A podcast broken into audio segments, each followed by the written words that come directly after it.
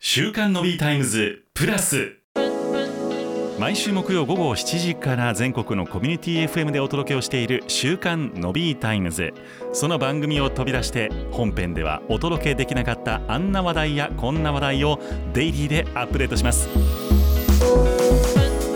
週刊のビータイムズプラス月曜日週の初めは日本経済新聞の村野さんとお届けをいたします村野に聞けプラスです村野さん今日もよろしくお願いいたしますよろしくお願いしよまろすしくお願いします。暑いですので、はいなんか冷たいそばとかねつるっと食べたいなみたいなランチ時は思ってしまうんですが村野さんはいかがですか私逆にこの熱いラーメンを食べたいなと おそうですかおーありましてはいもちろんあのある程度体を冷やしておいてあ予冷と呼んでるんです けどその冷やしておいてその熱いラーメン食べるっていうのが理想と思いますあ暑ーいとこでいきなり部屋あのお店に入ってってうん熱いの食べるのはもうちょっと汗だくになってしまいますけど、うんえまあでもね横田さんどうですか私はあでもラーメンが単純に好きなんでラーメン食べたいですね。なるほどね はい。みんなラーメン好き僕もラーメン好きでございまして、はいあのなんか僕も結構なんか夏こそあったかいそばとかラーメンとか食べたいなってえあー思っちゃうところがあるんですけれども、はい。えー面白い記事というかツイッターでもこれかなり話題になっておりましたそうですねええ。世界ラーメンハウマッチ一杯に見えた安い日本という記事が日経さんに載せられておりました、はい。で、えーっと世界お値段調査隊というところでですねラーメン編というのを届けていただいたんですけれども、えー世界のラーメンのお値段ですね最も高かったのはニューヨークだそうですうーん。チップ込みで21ドル50セントおよそ3100円高い高級ラーメン。唯一3000円を超えたということですねえあとシリコンバレーはちょっと安いですがそれでも20ドルそうなんですアメリカはかなり高いということでえその次は3位ロンドンの、えー2200円に12.5ポンドでございましてせそのおでと並ぶのがですねバンコクえタイですか。 3位のバンコク2200円553バーツだったそうですほー。まあ、もちろんこれはお店によってね大きく異なりますので必ずしもこうというわけではないんですけれども、でもインドでもやっぱり1000ルピーを超えておよそ1800円ということなんですよね。うーはいん。なんか日本だとちょっといいランチ食べられますよね。うそうなんです、ええ。まああの日本で普通に食べるとラーメンって、まあ、1000円はしないかなっていうのがねうんあの一般的なあの全部のせとかじゃないラーメンだったら1000円はしないかなっていう感じなんですけれどもそうですね。村さんこれどう読めばよいんでしょうかこの記事は。やっぱり日本が安すぎるんあーですね日本の値段が安すぎるうん物の値段が安すぎてしかもアメリカヨーロッパならいざ知らずですねもうアジアの国よりも安くなってしまっているうん確こかとにですよねそうですねんフィリピンも今マニラで1300円ですからち確かょにっと日本よりもやっぱ高いですうねんださっきものびさんおっしゃいましたけど、まあ、今せ今でも1000円っていうのはありますねラーメンありますねそうですね。はいこの間神保町で千ひまあ千十円とかうんそのレベそうルでですす。ねはいはいはいまあ、ただそれに比べてもフィリピンの方が3割高いってことなんで、すごいうんえまあ、あの上海でもでも1000円ぐらいということでーそうですねな中国もっと高いかなと思いましたあ意外でしたねこれはですね中はい国もともとあの麺はあるんで麺料理あるんでああそっかライバル店はたくさんあるんですよ地元になるほあどーその点例えばアメリカとかロンドンになるとそういうないかないんですあのまああーパスタはありますけど、えーああいう中華麺の料理ってのはうんあんまりライバルがないんで確かに。どうしても高くなってしまう中国は昔からなああご当地で食べてる麺があるんでそまその影響だとあ私は見てますけど市ね。場の競争率っていうところも含めたうんそそうですねうんまあ、ななんならラーメンですからね元中国ですねそうですまあまあまそうであ確すかに確かに。そっか、うんまあ、とはいえあれですねあの、まあ、日本のラーメンは日本からまあ食材をこう、ね、輸出をしないといけないので、その分コストが高くなるというのはそうですね仕方ないので、うんまあ、日本より高いということについてあのは、まあ、そそりゃそうだよねということではあるんですがそれにしてもですよねなんか随分な値段だなと思いますけれども。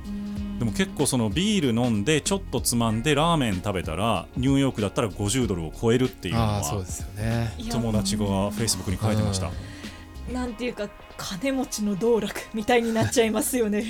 うん、でもどうなんでしょうねニューヨークで普通の外食をするとうんでもそれぐらいするんでしょうまあね、そ多のぐらいし分ますね。ううんんやっぱり値段の感覚がもう違いす違いぎまますすね。ね。違いますよえね、えやっぱり給料が違いますねそもそも。あーまあまあまあですから確かに平気なんですね。ああ耐えられるそうなんでーすよ、え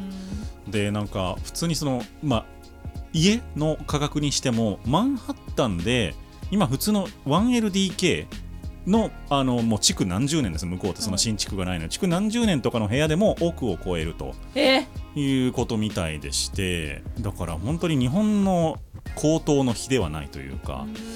感じなんですよねだからなんか海外旅行ってまだコロナ後僕行ってないですけど、はえー相当覚悟していかないといやそうですいやいやいやいやいや、確かにねなんか出張の経費とかえげつないことになりそうですね企業もそうーんでこれ自分は良くないなと思うんですけどまだあの1ドル100円ぐらいのイメージが染みついているので、えーあ15ドルか1500円って思ってたら2500円ぐらいになるみたいな、えー計算が10円単位でも大きく違いますよね。そう大きく違ってくるんですようねーん室野さん海外旅行はいらっしゃいますかよいやあまり行かないですねく国内国内うん鉄道に限るうん陸路に限る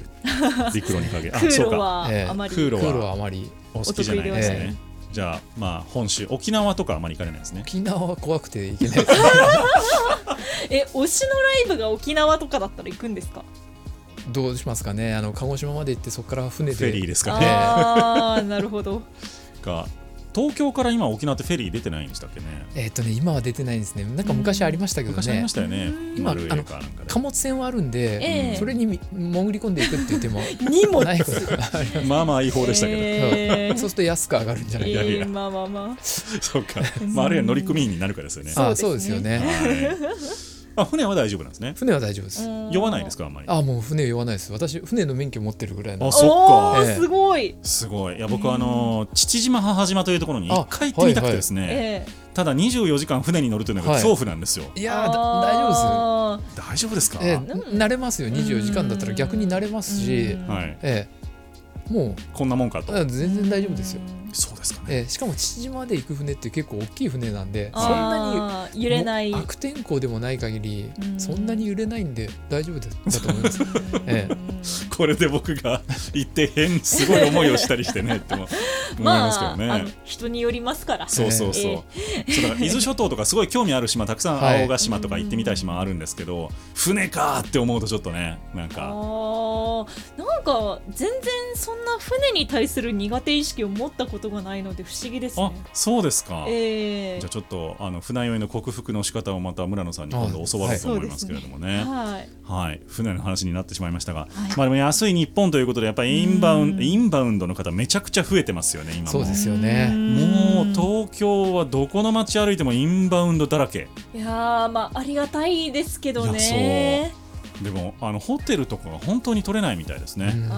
あーだか結構そうなると国内旅行に行くにしてももうあのライバルが国内の人じゃなくて海外の人になってきちゃうんですねうん部屋の争奪戦が。らそうなんですようんで、まあ、日本人はね安いに越したことないじゃんっていうような感じで行きますけど海外の人はそうじゃないですからね、うんせっかく稼いだ金使って帰るぞみたいな感じなんで、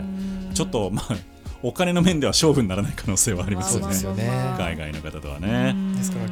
給料上げていかないとうん給料上げてその多少の値上げは許容できるみたいなのを回していかないとそうですよ経ね済も成長していかないんでですねそうですね、まあ、だからあの大阪万博でうんたくさんの建設作業員を全国から高値で集めてっていうのあはあそうですそうです賃金を上げるという意味ではねそうです他にも波及しますからええ波及しますからそうですよね、ええいいことなんじゃないかなと思いますし、あのはいコストコがね、あのー出出店して地方に出店してあーいきなり時給1500円払うみたいなあ,、ーええそうですねあいう動きもどんどんね活発になっていくといいななんて思ったりもしますけれども。そうですねはいというわけでございまして安い日本を憂う記事でございましたけれども皆様いかがお感じだったでしょうかまたコメントをいただければと思います日本経済新聞の村野さんでした今日もありがとうございましたありがとうございあましりたがとうございました